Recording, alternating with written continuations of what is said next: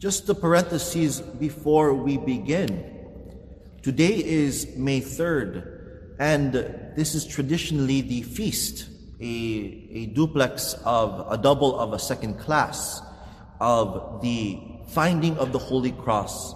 And so, this great day that we commemorate, we remember Saint Helena, who had found the true cross of Christ as we know that it is venerated throughout the world in uh, little forms such as our relics. If you know of a place or a church or an oratory that has it, please know that today's feast actually is in honor also of the finding of the Holy Cross. And we know that Easter tide is a time of joy for the children of God for all of us. And it is also the main point in today's Holy Office and Mass that we celebrate today. The introit, for example, that was beautifully sung by our Schola, invites the whole world to rejoice in God's honor. Jubilate Deo omnis terra.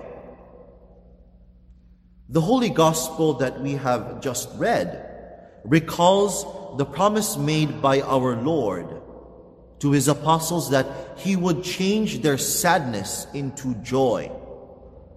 By this joy, we understand not the gratification of the senses as offered by the world, but the spiritual consolations which God gives to those who serve him faithfully.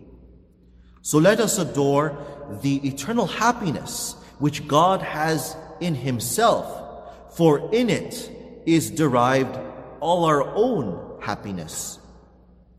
Our Lord and Savior felt this joy from the very beginning of His life.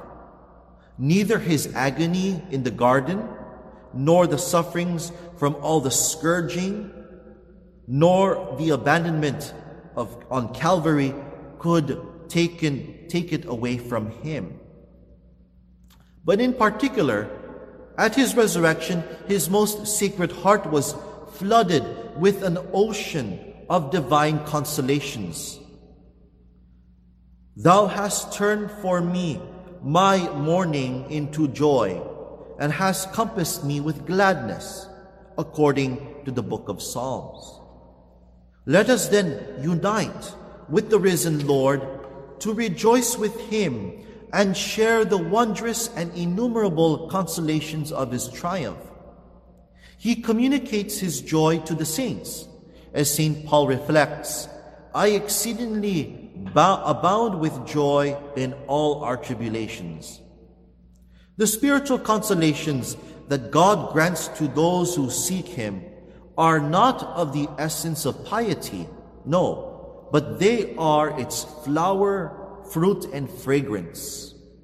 When they are withdrawn, these spiritual consolations that we speak of, if they are deprived from us, then we must endure the deprivation of them with much humility and patience. When God sends additional consolations to us, we should welcome them with gratitude and live so as to be worthy of them. See, dear faithful, this is how our Lord works. We are not always constantly in the spiritual consolation each and every day, every second of our day. And God deprives them for our betterment as well, so that we do not truly depend on these spiritual consolations, no matter how good they are, but they help us then by its deprivation to be more connected with our Lord, so that we do not feel so sensual or we always are positive, you know, especially with these consolations that may come to us to comfort us in time of need. But this is not all that. We need to search for the happiness of God, and that is unite, being united with God in heaven. That will be our ultimate joy and consolation. But these spiritual consolations for now help us along the way, which is so different from the Protestant mentality where if you are not feeling well or good, maybe God is punishing you. And uh, also may God may say, and uh, according to the Protestant mentality, that we must always feel good and blessed because that is a sign that God is always with us. But that is not entirely true because God offers spiritual dryness as well, permits it in us so that we, through our aridity, our dryness, can overcome then the obstacles in our life. And that's what He had permitted with Job that's what he permitted with many saints, especially that of St. Francis de Sales, when he had so much spiritual dryness that he even questioned his own salvation and whether he will be saved by God. But only when St. Francis de Sales knelt in front of Our Lady, Our Lady of Deliverance, when he was fully then consoled by God that God was always with him no matter what, no matter what obstacle, no matter what bad news he might have received, no matter what good things that he has done. As long as we are in the state of grace, dear faithful, that is something that we must try to persevere and endure in our hearts. That's what's joyful, dear faithful. And so, these, God sends us additional consolations to us, we should welcome them with gratitude and live so as to be worthy of them. They are the fruit of the passion of Christ, a participation in the grace of the resurrection, and an anticipation of the joys of the ascension. That is, of course, coming up later in May. And hopefully by then we will be able then to join each other physically here at this church if things go well with this pandemic crisis as infections are going down each day. Hospital, hospitalizations, as here in Connecticut at least, are decreasing. And so hopefully the Archdiocese will be able then to open our churches up so that we may enjoy the feast of Ascension Thursday and also hopefully of Pentecost Sunday. These consolations are a fruit of our Lord's passion.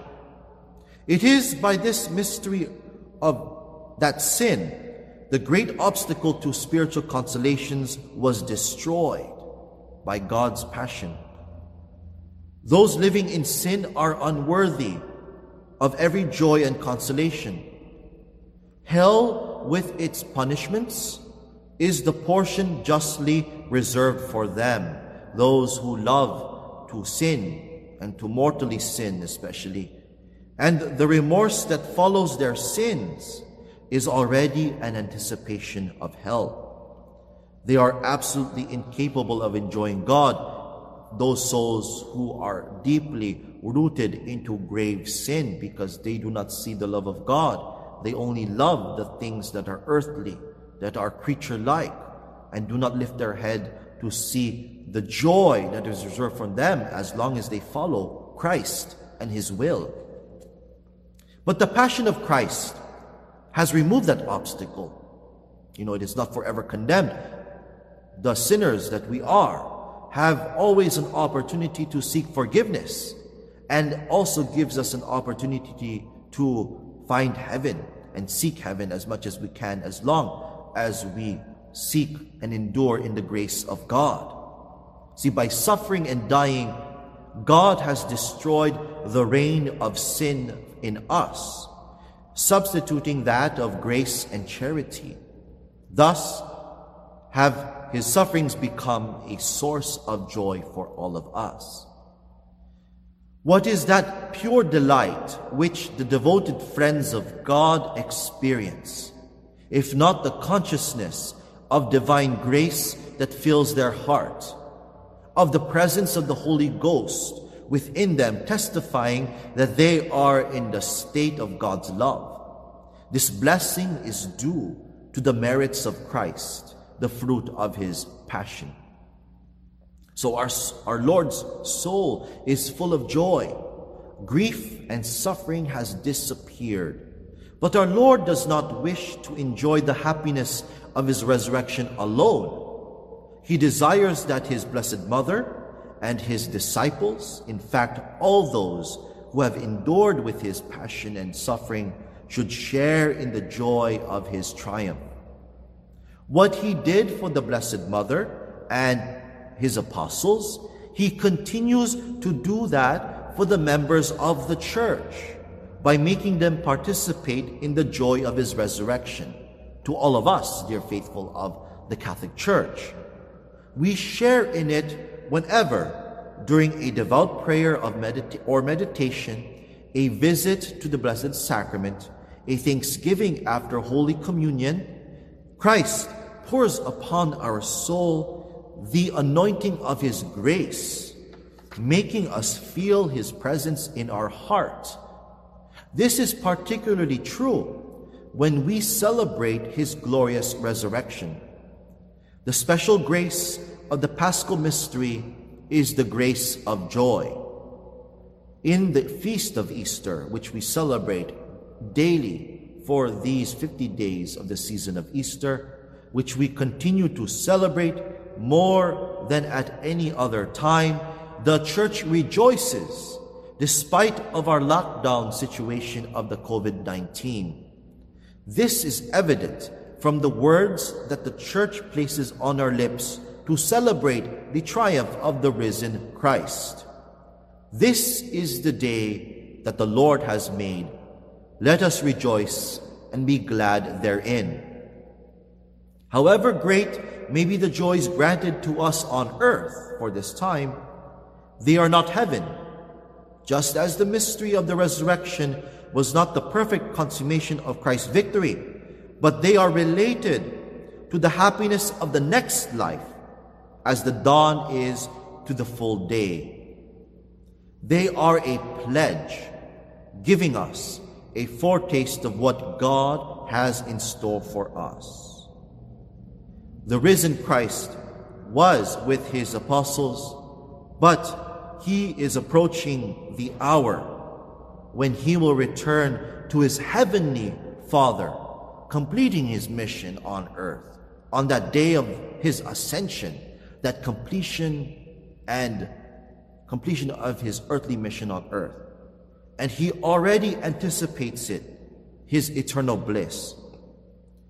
Christ and his devoted followers are still, we are still subjected to the trials of the present life, especially as we experience this pandemic crisis and its consequences. But the interior peace and happiness which we feel when God visits us shows us in perspective the end of the labors and the glorious reward of our trials and sufferings on earth. This hope sustains our courage and gives us a new strength to help us carry our own cross in the footsteps of our divine Master. So, dear faithful, let us not be so discouraged or saddened by this present situation. But let us rejoice in the resurrection of the Lord. And St. Francis de Sales, as we conclude, says, An endless felicity and glory, one that will last eternally, and one which we can never lose.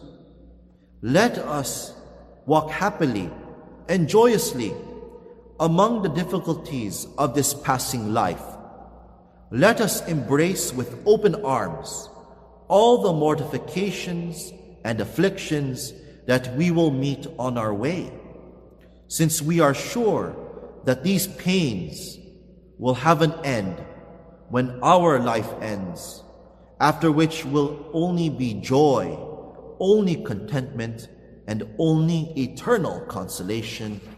Amen. In the name of the Father, and of the Son, and of the Holy Ghost. Amen.